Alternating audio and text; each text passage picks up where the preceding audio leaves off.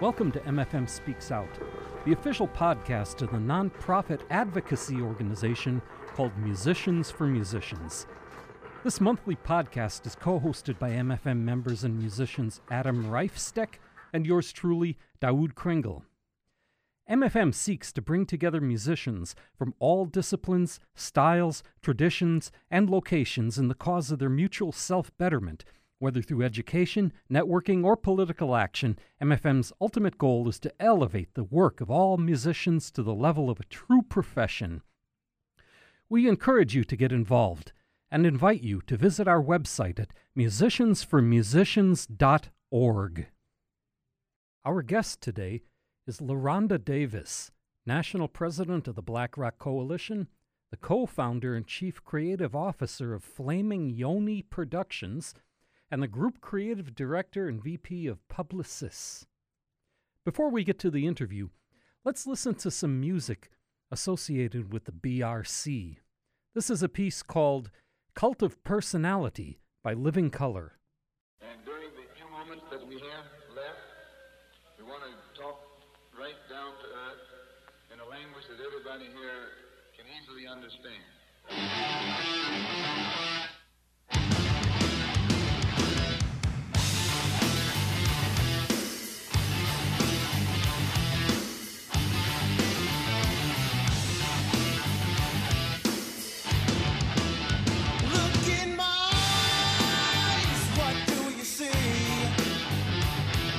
The cult of personality. I know your anger, I know your dreams. I've been everything you wanna be.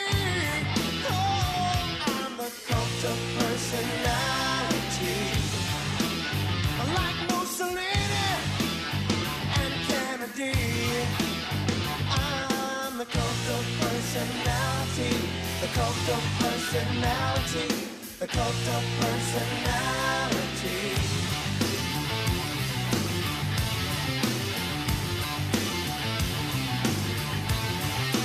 Neon lights, Nobel Prize, when a mirror speaks, the reflection lies. You won't have to follow me, only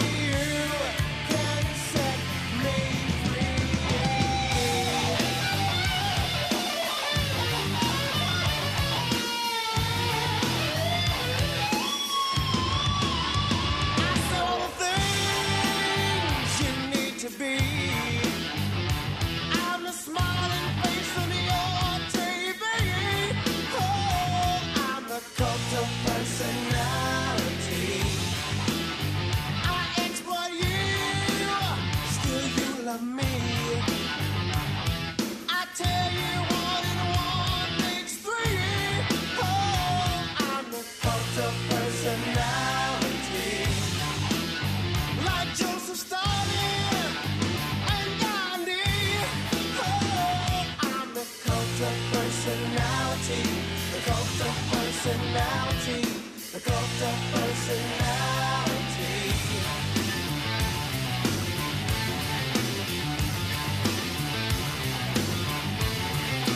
Neon lights, Nobel Prize, when a leader speaks, that leader dies. You won't have to follow me, only you can set you free.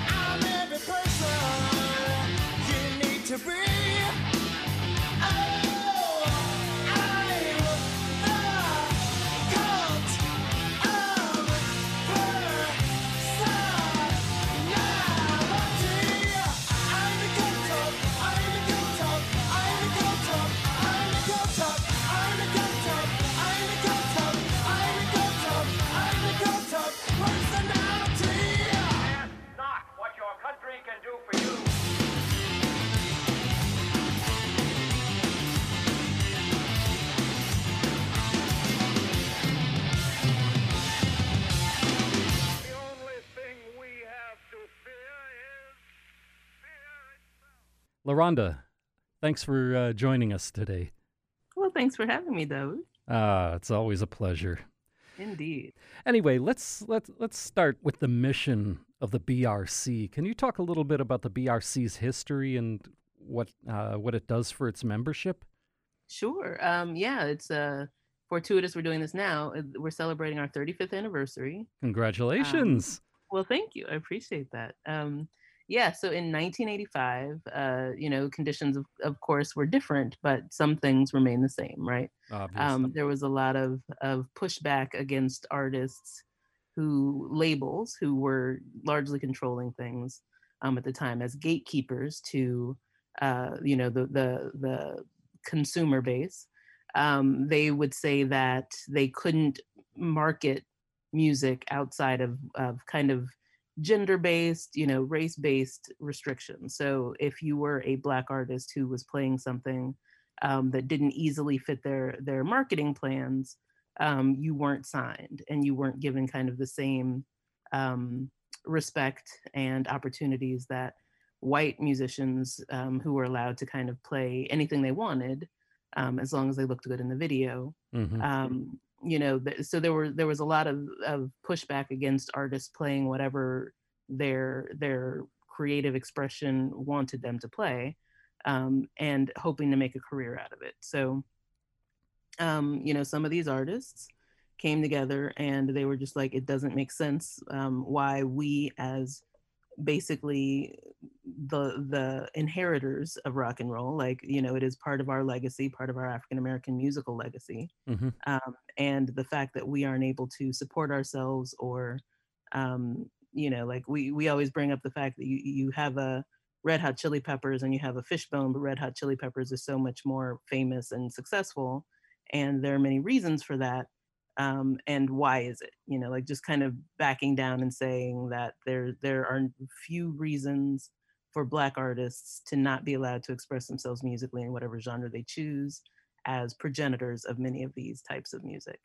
So, and I'm I'm kind of shorthanding it because of course it was um, a long time ago, um, but the, the the basic mission of the B R C is to support and champion Uh, Black musical excellence, w- regardless of gender, uh, gender genre, um, in in an effort to kind of reclaim um, the the African American um, right to play rock and roll mm. and other forms of music. How does the B R C go about combating the mindset uh, and mm. the music business practices that perpetuates this? Because uh, you know, we're looking at rock music alone. I mean. Um, African Americans invented it. Yes. As far as, exactly. Uh, yeah, I mean. I, yeah, and it's it's it's interesting because you know we used to run into, and we'll still run into it if you get online and stay there long enough, where mm-hmm. people are saying, you know, why are you calling it Black rock? You know, rock and roll is for everybody. It's universal. Um, you also get the other side where people are like, obviously, saying Black rock is redundant because it comes from Black people.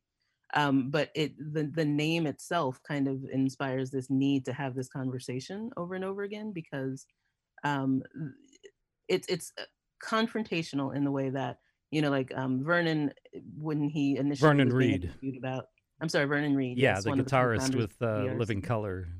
Exactly. Um, he, you know, when he was interviewed, he was like, people were telling him, Um, basically, it's like long-haired white boys, blonde hair, you know, that sort of thing is what rock and roll was, as opposed to it being about the music more than the visual mm-hmm. and the person playing it. So the idea being that, you know, the visual representation of rock and roll has been opposite of African Americans for so long that mm-hmm. um, African American culture was pushing against acceptance, white culture was pushing against acceptance of Black people playing the music, and it was a matter of making sure that the visibility stayed up for the fact that um, African-American musicians can and do play every type of music. Um, so, you know, we do the way that we do that. We have what we call kind of programs. Mm-hmm. Um, and, you know, for the most part, we have um, we have B R C Records, which is we have some compilations that we've released over the years. We're mm-hmm. up to about nine compilations, I believe, mm. um, just in various, various, re- you know, like some of them were official through another label. Some of them were, most of them are independent, mm-hmm. um, but just kind of collections of the variety of music that um, you know, Black people contribute to. I believe that uh, one of them was uh, History of Our Future. Yep, exactly. Correct me if so I'm History wrong. of Our Future, yep. Um, Blacker Than That. Those were two official ones we've had mm. um, since then. Um, well, the first one is this legendary cassette, which I've never seen. Really? But it's called Nine Against Nepotism. And apparently it was kind of used to shop around some of those early B R C bands. Mm. Um, yeah, I, I keep, I'm, I'm told it exists, and I'm looking for one to put in our archive, and I can't find it. Oh, um, so that, if anyone would, mer- that would merit a, a, a nice uh, digital re-release. I agree. I agree. Yeah. And we're talking about doing that for the thirty-fifth, kind of making a compilation of our compilations. Mm. But that's the one that would be missing. You know, like we, I don't have a representation of what's on there because I don't know what's on it. Um, mm. But no, just so we, we have, you know, compilations that we've released. We've, uh, we have Rock and Roll Reparations, which is a series, and mm-hmm. we're up to three. And we'll have our fourth probably come out later this year, early next year, as part of the thirty-fifth anniversary. Mm. We've also got B R C Orchestra.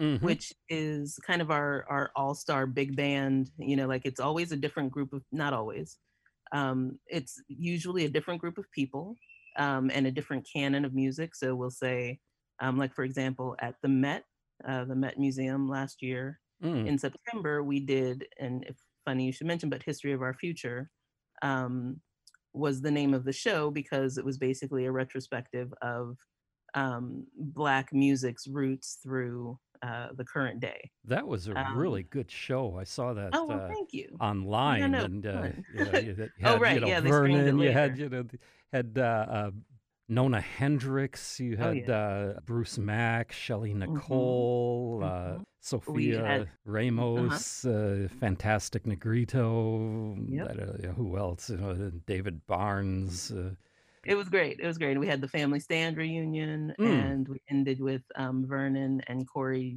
doing um, Cult of Personality with the orchestra. Mm. Mm. So, mm. you know, it, it's definitely like things like that. So that was our a B R C Orchestra, an example of the B R C Orchestra. And, um, you know, basically taking on that canon in that particular venue where those particular musicians Um, that group hadn't been on the stage ever before together. So it creates kind of this um, new collaboration of uh, through existing music where we're highlighting the, initial, the, the original composers and the new um, performers as kind of like this bridge between, mm. um, w- you know, the legacy of rock and roll and African-American contribution to rock and roll mm. and the current day uh, practitioners of said legacy. Yeah, kind of. So, Go ahead, sorry. Oh, yeah, yeah. I, yeah, I was reminded of uh, of uh, this uh, uh, Jimi Hendrix mm. celebration that uh, mm-hmm. happened at uh, the B A M Cafe some years yeah. back. And yep. you had, you know, the some of the old school guys. In fact, uh, uh, Juma Sultan played exactly. with them. And yeah. uh, he played with Hendrix. He knew Hendrix. Exactly. Uh, but and you that's... had also had some young guys that, uh, you know, they're just coming up. I That's, you know, giving them the, you know, some play and keeping that uh, momentum and that continuity going.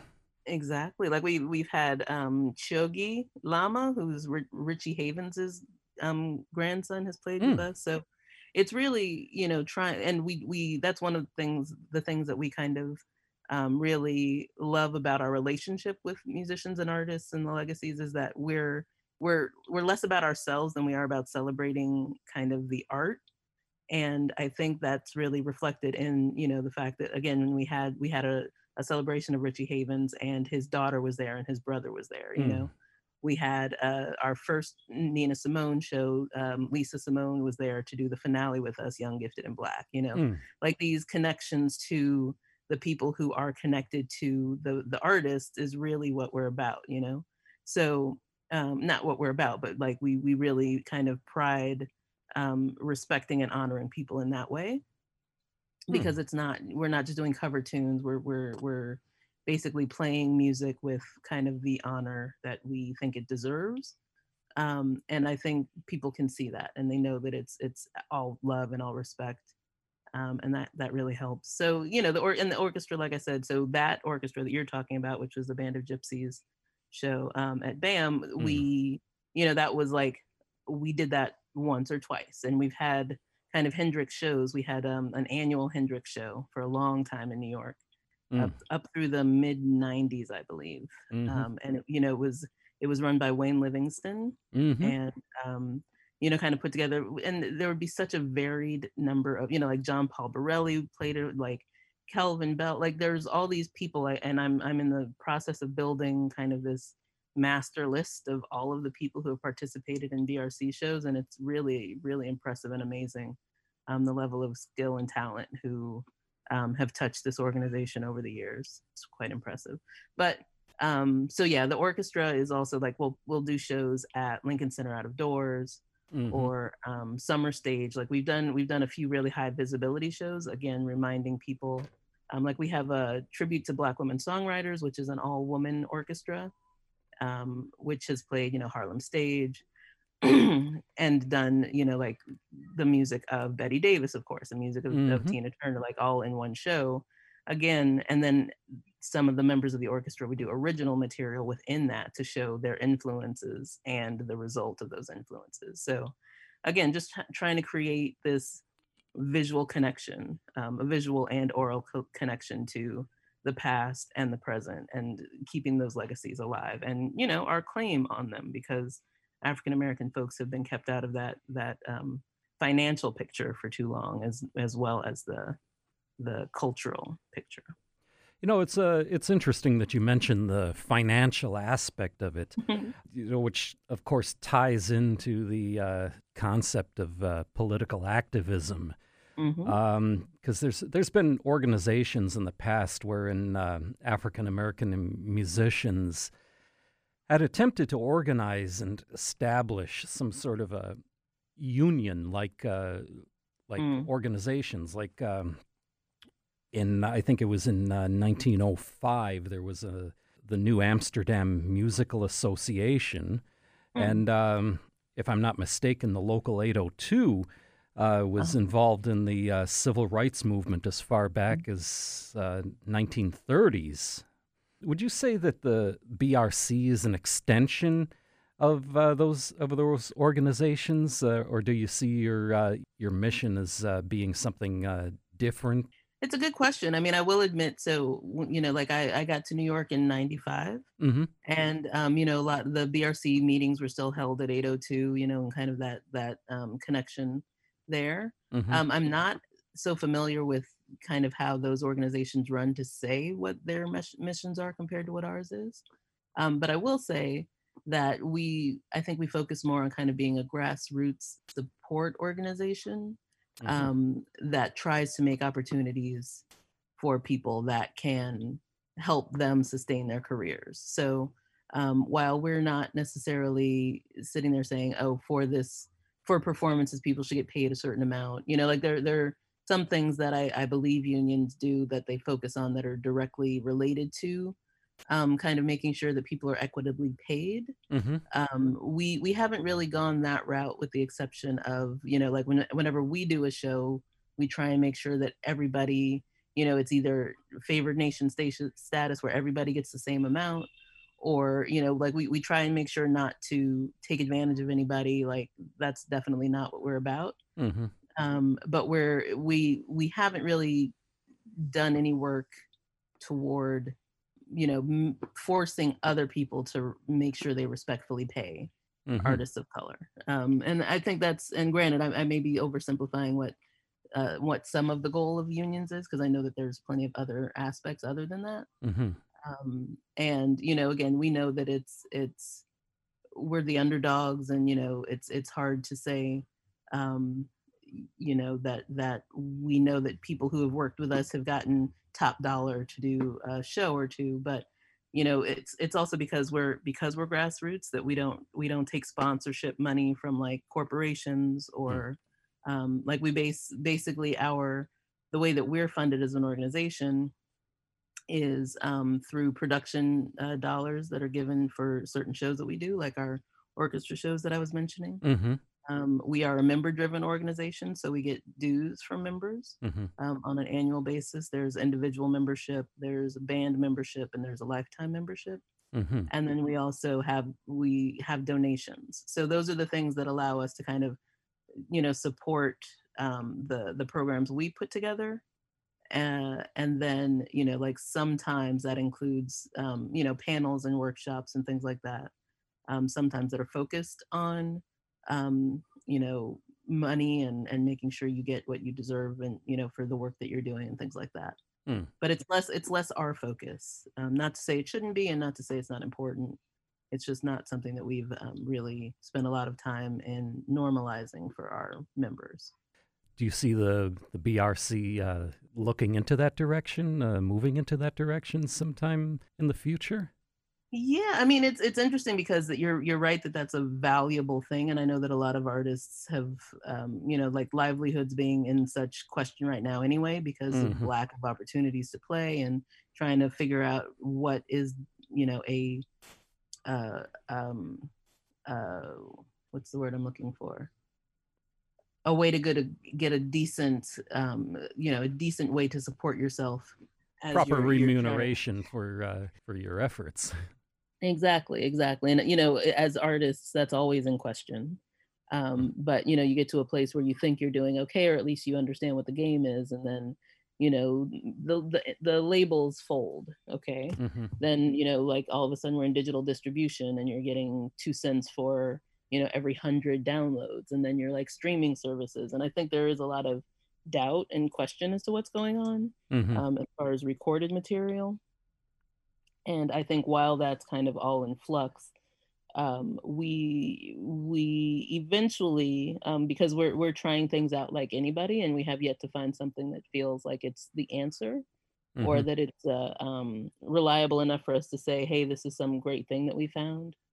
Um, if if we were to level up, which, you know, is one of those things that we've had lots of discussion about, you you know, as an as an organization that's been around for a while and kind of operating in this goodwill, um, in it for the love space, mm-hmm. uh, you know, most organizations have that where they're like, we could, you know, all of a sudden start taking a lot of, you know, like going for big grants and having those other responsibilities to, um, to, to level up. And we haven't done that.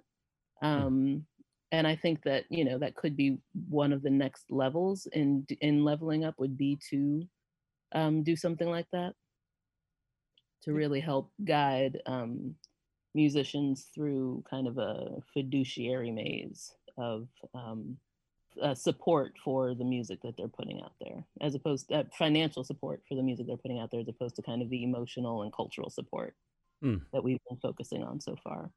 Yeah, and it seems to me that uh, right now the music business is uh, kind of collapsed, and it's sort of like the, the wild, wild west, if you will. That uh, exactly. There is no one way of doing things, and uh, it actually seems like the perfect opportunity to uh, start uh, rewriting the rules. Mm, mm-hmm. And um, the only thing that, that we need is for uh, musicians to have some sort of uh, common ground slash solidarity as to uh, how we're going to go about uh, doing this. You know? Very it's, true. Uh, I mean, yeah. It's also in the in the um, retraining of the audiences, mm.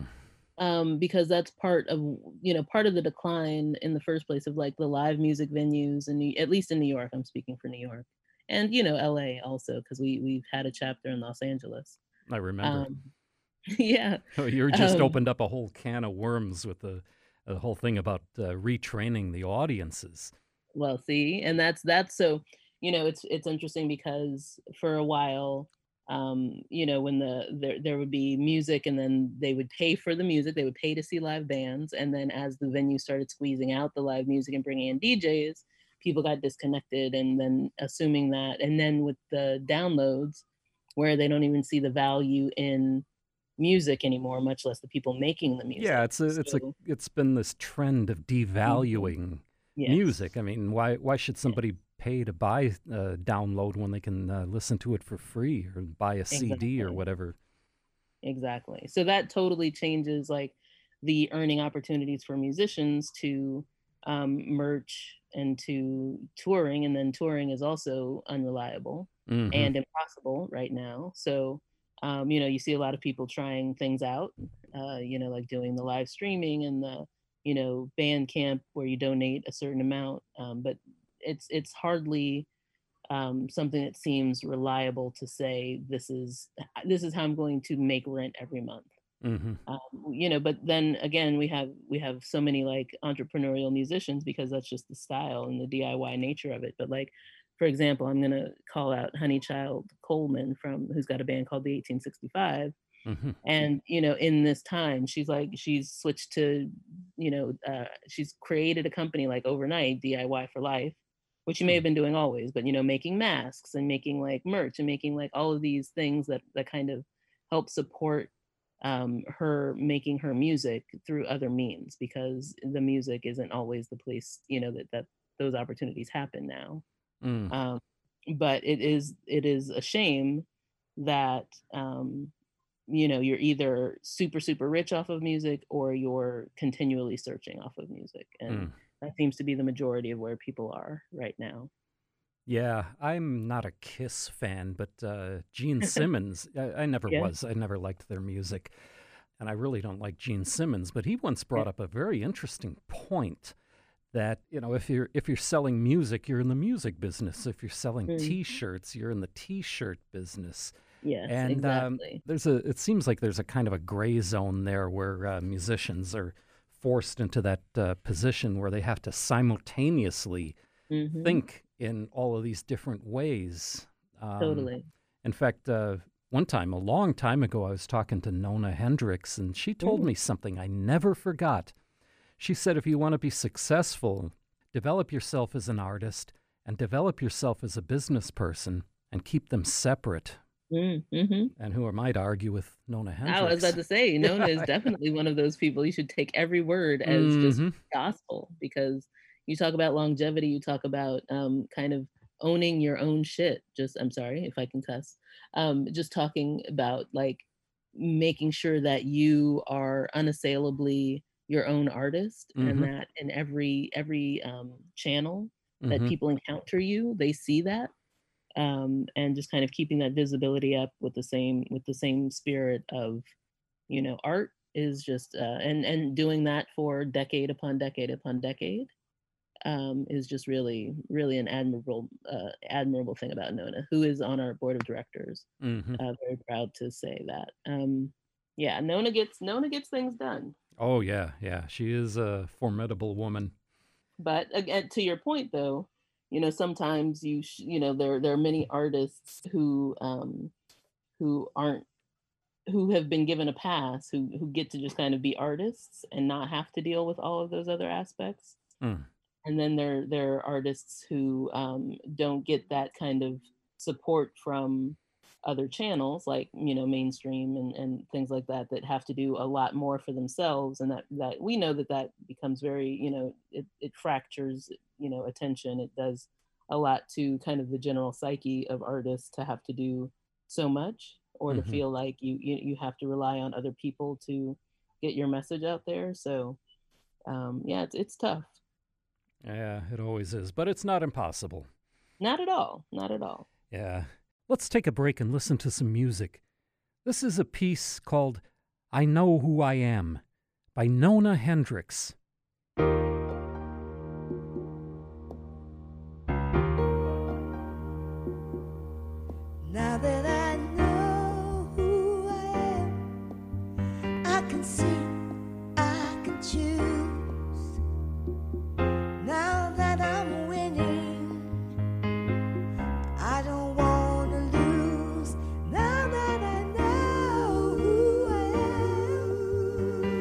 Walking in my own shoes.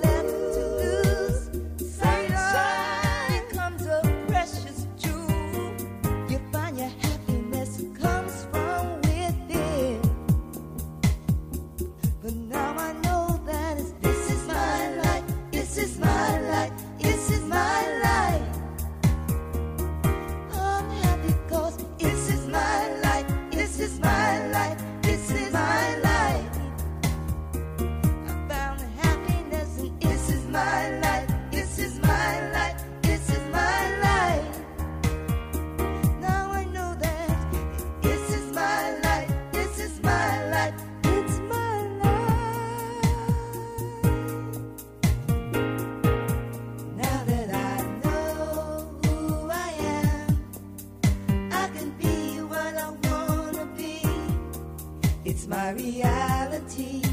It's not a dream. I'm a winner, not born to lose. Now that I know who I am, I can be what I wanna be. It's my reality. It's not a dream. I'm a winner, not born to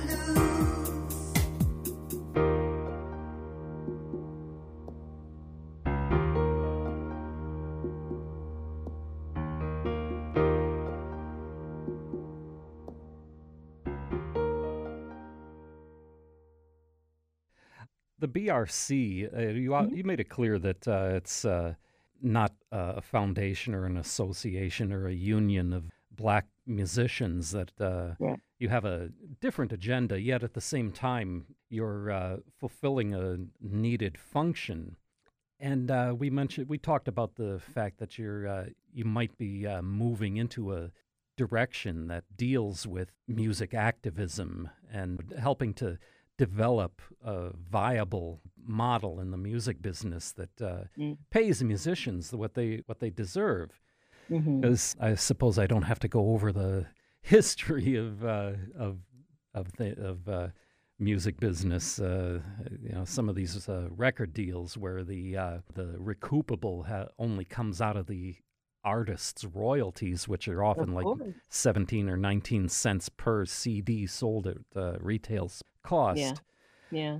Yet there is also a need to address these things. And um, I'd like to take a moment and mention that uh, the B R C has been a friend of uh, Musicians for Musicians since since our uh, very beginnings. Mm-hmm. Um, the B R C is listed in on our website's friends page. We've uh, reviewed some of the B R C events, like the Congrats B R C at thirty event. I, in our uh, sister publication, doobie doobie doo dot info, the B R C has been so kind as to promote us, our, our M F M's events on uh, on your newsletter, mm-hmm. uh, and for which we are very grateful. In fact, if memory serves me, you were the very first person to be photographed with a placard with the hashtag making music as a profession. Oh, that's possible. That's yeah, possible. yeah, yeah, yeah. I was talking to Sarab Sadat Lajavardi, uh, the president, and he, he mm-hmm. brought that up, and I'm saying, really? and uh, so I was like, uh, oh, this is wonderful. This is wonderful. Yeah. Because, I mean, and I know you're probably going to ask a question, but, um, you know, like one thing that we have, you know, steadfastly done is support organiz- like, even if that's not our mission, right? Mm-hmm. Our mission is to um, make sure that artists feel supported and that they're, the opportunities that are out there, you know, are available to them. So we're all about kind of sharing the love for organizations that are doing the work that, you know, even whether we're doing it, even if it's, you know, like um, it feels like it's not necessarily connected to us, or it feels like it's competition, which there is no competition as far as I'm concerned when mm-hmm. you're supporting artists making music. Um, you know, we're all for kind of um, supporting each other. Mm-hmm. So that's great. In fact, uh, you know, the B R C, do, does the B R C collaborate with other musicians organizations such as uh, M F M, the American Federation of Musicians, the Local eight oh two, in, in specific projects that, that uh, assist and empower musicians? Um, we, and I'm going to, I'm going to probably misspeak. Well, since I've been around, I don't know that we've done specific things with other organizations by way of um, like collaborative musical events. Um, like I said, we, I do know that we had a relationship with eight oh two, but it, I think it was only in using the space and having, you know, workshops and panels and, you know, opening um, some things up like that. We've had, um, you know, like really, we, William A. Rock Camp for Girls, which is based out of Brooklyn. Um, we did do one show with them. It was kind of like a joint fundraiser. And that was the first time that we kind of debuted our tribute to Black women songwriters. Um, and it was like a, um, you know, kind of a kindred spirit um, display of kind of the badassery that is women and Black women um, mm-hmm. as musicians and songwriters and performers. Um, but we, you know, it's really, it's really opportunistic. I'm not saying that we don't do it because we have an, uh, an aversion to it. It's just that, um, sometimes we focus on the things that the projects that we have um, on the calendar rather than the potential ones that we could pursue, mm-hmm. if that makes any sense. Like we, we're a volunteer run organization also. Mm-hmm. Um, so, you so know, nobody's getting our, a paycheck. Nobody's getting a paycheck. This ah. is all on top of uh, just kind of our regular day jobs. And, you know, some of us are involved in, when I say some of us, I mean the, the executive board. Mm-hmm. Um, some of us are involved in things that that ladder up to music, um, and some of us aren't. So it's it's really in just making sure that we're um, doing the events that we can do with as much attention as they need to to do them well, mm-hmm. and to represent the organization and make sure that we stay on mission and, and do as much as we can. But there are so many things that um, that we know we would love to do and that we know um, we would benefit from and that audiences benefit from and um, that we that we just don't get into. Um, but again, that's that's all opportunity. Like we're, we we always say that the B R C is what we make it. Mm-hmm. So if somebody comes to us with a great idea or, um, you know, like one of our members um, is into this, like um, we we do have something where um, some some of our members, you know, work together to try and pitch an idea to this other company um, to represent, to make sure that they get some representation of the history of Black Rock in their programming. And we, you know, happily helped with that. Um, as far as, as um, you know, kind of, you know, sideline endorsement. It was kind of like a low key endorsement, but um, just making sure that they were able to do that because we as an organization were not at the time. So, you know, um, we try and help, but um, there's there's lots of opportunities out there. And that's why we keep going, because there's more we can do.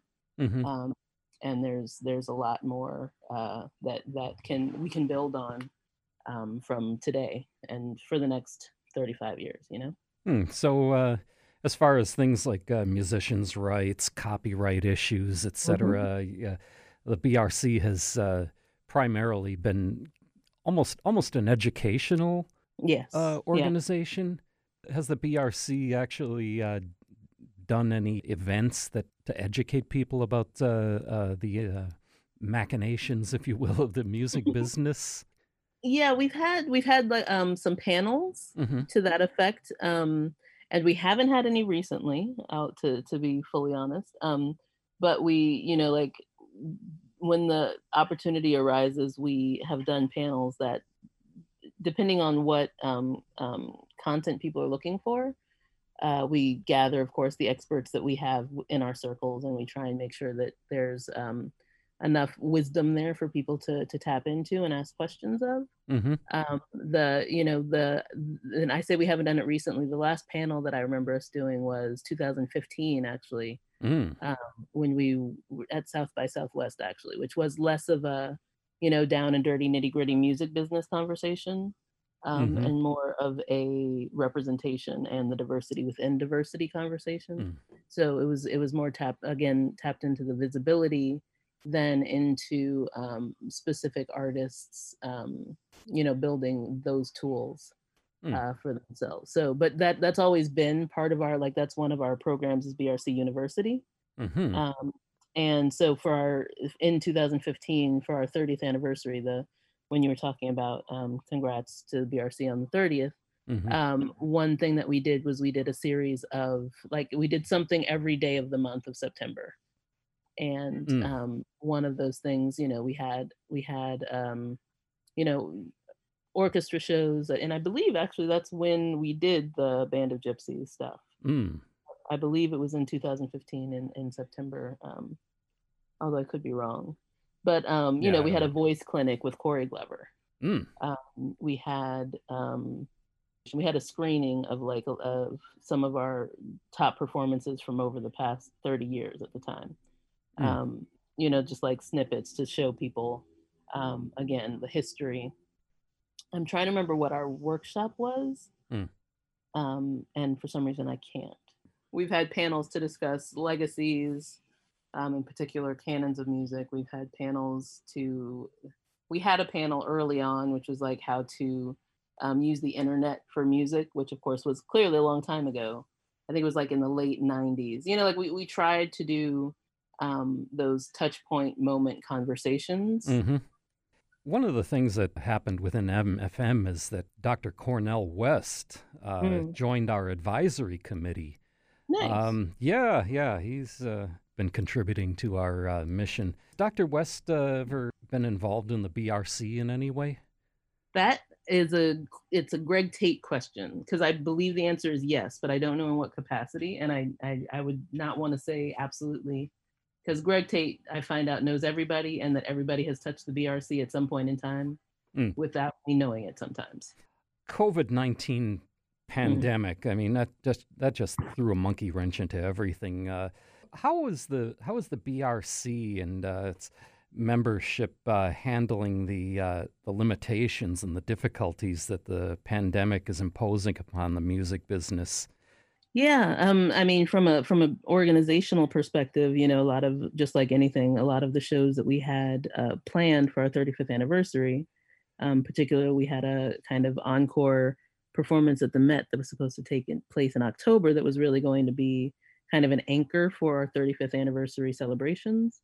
Um, that, of course, went away. So even as a, and I know a lot of touring musicians also would have be in that same boat where mm-hmm. those big ticket items that were supposed to, you know, propel you through the rest of the year go away. And all yeah. of a sudden you're sitting there trying to figure out how to not only, you know, perform or, you know, um, find a platform for your music. You're trying to figure out how to pay the um, rent, pay the rent. Exactly.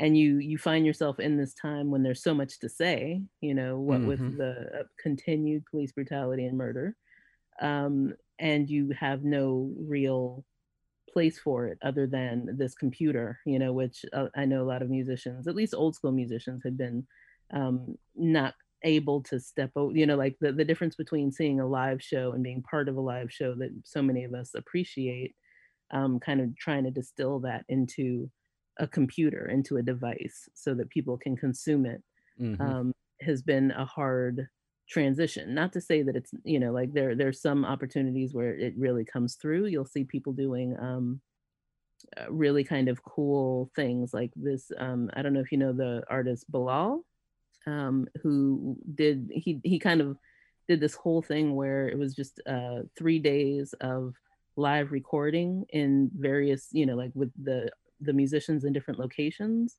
um, and and they made the whole thing like live, so you could watch it, which I, I appreciated for the the ability to show people the process again, like get people involved in not just the product mm-hmm. or um, you know, in the video, like you see how and all of the work that goes into making the music, mm-hmm. um, and you know, also kind of bridging that gap, which I'm using that word again, but between um, you know, the composition and the performance and the recording and the engineering and then the release. So there was just a, um, you know, that was an interesting way to show and get people involved in the final product so that then, you know, it was a way to then say, hey, you could pre, you can pre-order the the record once it's fully mixed.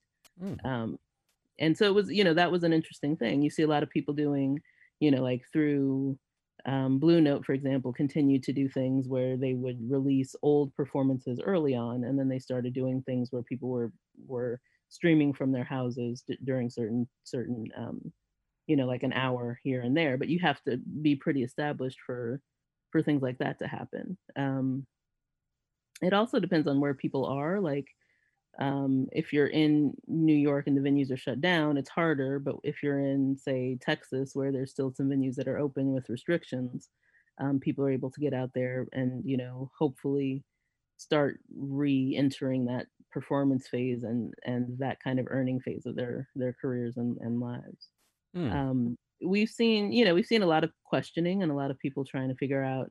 Um, and again, like, you know, some people who aren't necessarily as tech savvy, trying to see how they can rebuild these connections through through digital time and space, which opens up these great opportunities for you to reach audiences that you've never reached before, who are in Australia, you know, for mm-hmm. example. Um, but at the same time, it's a different level of intimacy and a different um it's a different, a different art form path. really it's a different art form absolutely and which true. is in in its infancy, and you know, people mm-hmm. are starting are trying to figure out how to how to turn that into an art form. Exactly. Yeah. And then how to monetize that art form. Exactly. Yeah. So yeah, there, there are plenty of platforms that make it easier, but then you can't necessarily make money off of them. Mm-hmm. Um, and then there are plenty, and you know, not only can you not make money off of them, they're making money off of you doing that. So it's even, you know, like you get into all these kind of moral dilemmas of, again, you've got this gatekeeper between you and your music and the people who want to consume it, and the people in the middle um, are making all the ad money. They're the ones with all of these kinds of the metrics on the audience that you don't have. You don't know who's watching you, you know, per se, unless they give you information. But mm-hmm. the, the host site knows everything, and so you're you're really helping them build things when you're you have less um, kind of control over who it is that is controlling that information. Tell us about your work with Flaming Yoni and with uh, mm. Publicis. Sure. Flaming so, um, Yoni. Wow. Sorry, I, I just got a vivid mental. Never mind. And no, it's all good. It's all good. Yeah, that um, Flaming Yoni Productions is a is a company that I have with an artist named Tamar Colley. Oh yes, yes. Yeah, yeah. So she's, you know, again, kind of D I Y punk uh, uh, minded artist mm-hmm. who, you know, Geechee Goddess hardcore warrior soul was how um, when we first started she was kind of branding herself. Um, and has since, of course, as a consummate musician, evolved. Now she's doing scores for films, and um, mm-hmm. she actually just got added to the um, the class that um, what is it the the Academy to nominate and to vote on. She's she's part of the um, the Oscars Academy. Really? Now. Yeah, because of the work she's done on on films. So you know, just in that, in your you talk about evolutions of musicians and. Um, trying to have access. So she she's part of that that um, understanding that there's been underrepresentation of African-American artists in various forms in film, um, scoring, soundtracks, composition being among them. Um, so she is, of course, now recognized as one of those up-and-coming um, people for the work she's done on, like, she did Mudbone, um, Mudbone, sorry, Mudbound. Mm-hmm.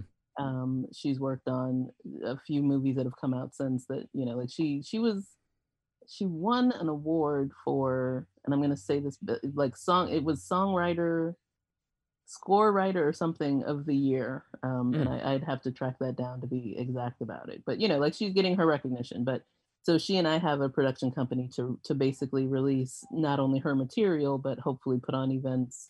Um, like we, we haven't put on as many as we would like because, of course, other obligations get in the way, but um, just to, to create kind of a different platform for, um, uh, you know, African-American musicians to kind of do their thing um, and have some impact in the world. How about uh, Publicis? So Publicis is my day job. Ah. Um, yeah, but it's it's basically I'm a group creative director at this agency. It's it's a huge kind of um, international organization where mm-hmm. our main office is in France. Um, New York is the second largest office. Mm. I've uh, I basically am uh, you know in charge of one of the the divisions that creates the advertising um, for a, for one of our clients. Mm. So yeah. It's, uh, yeah, you know, it's advertising. Oh, advertising. Publicity. Well, it's Publicis, because it's French. Publicis, and it has to sound yeah. Well, pretentious. Yeah, forgive me. My French is awful. Yeah, yeah, exactly. I think that just about covers any everything. Uh, is there anything that you want to, to add to kind of wrap things up? Uh, I think that, you know, like people's involvement in organizations is, you know, part of that activist spirit that's going to move things ahead. So, you know, all of that, um, whatever it is that you believe in, kind of making sure you find other people to amplify your voice and make sure that it's kind of like a, um, a collaboration and just a, a strength in numbers kind of endeavor. Some, and that's B R C, like I say, has been around for thirty-five years. And, you know, if we have a, an event tomorrow, um, if we were able to, mm-hmm. uh, you would find people there from thirty-five years ago, and you'd find people who don't even know who we are there, you know, mm-hmm. and it, it's kind of like this sense of just continuing these human connections through art, which is so powerful, and and through kind of this historical cor- correction that says that, um, you know, we we have always been here, mm. um, and we will continue to be here because we have every, not only every right to be here, we are, you know, the torchbearers for this stuff. And mm-hmm. it's been um and the architects you know, of this music. The architects, exactly. And it, it's it's one of those things where, you know, like when people talk about in this in this continuing um conversation about diversity, I'm always saying that if you only see one side of blackness and and that's in your mind diversity, then you're still missing the point. Um, the idea is that there is no limit to what black is. Mm-hmm. Um, there never has been, and whether that's that's musical, whether that's you know whatever whatever the impression of um, you know we're not uh, just what you you have been told, um, what you see. It's anything that you can imagine, you know, we are doing in this, you know, and so it's just keep in people's faces with the truth is very important. Hmm. In fact, uh, there have been white people who have been uh, members of the B R C. Oh, yes, there sure have. But yeah, like digitizing those old newsletters and kind of putting up, because pearls of wisdom, Dawood, you know what I'm saying? Like there's mm-hmm. all kinds of good stuff up in there. Yeah. Um, and and things that are resonant today. That you know we can kind of do this throwback and again remind people that some of this stuff isn't new, uh, so our responses to it have to be mm. you know um yeah so yes we we've had lots of lots of members who aren't African American. We've had lots of members who aren't musicians. I'm not a musician. Mm-hmm. um we've had you know tons of people who are just who like like thirteen, they just kind of give to give. Mm-hmm. Um, without wanting any, you know, any kind of involvement. And we've had some people who are like, I want to get my hands dirty and get in there. So mm. we've had, you know, people, like I say, Australia, we've had people from all around the world. Mm. Um, we've, you know, have people who are just down the street. So it, it's, it's really this, this, the spirit of supporting the musicians who are at the kernel, you know, the kernel of culture, just the, the people who often get overlooked. Um, who have given so much, and that's the light we keep trying to shine. Mm. Um, but yeah. Well, well, thank you so much for your time. Uh, thank you for a great interview and for a great discussion. I enjoyed every minute of it. Oh. And I look forward to uh, to the B R C and M F M working together and doing great things together. Yes, that, that would be great. I look forward to that too. You have been listening to LaRonda Davis, the national president of the Black Rock Coalition, the co-founder and chief creative officer of Flaming Yoni Productions, and the group creative director of Publicis. The topics we discussed included the history of the B R C, its mission and accomplishments, their unique approach to music activism, their relationship with organizations such as M F M, A F M and the Local eight oh two, combating racism in the music industry, surviving the covid nineteen pandemic, and looking towards the future. Thank you for joining us. Let's finish with a track by twenty-four seven Spies called Grandma Dynamite.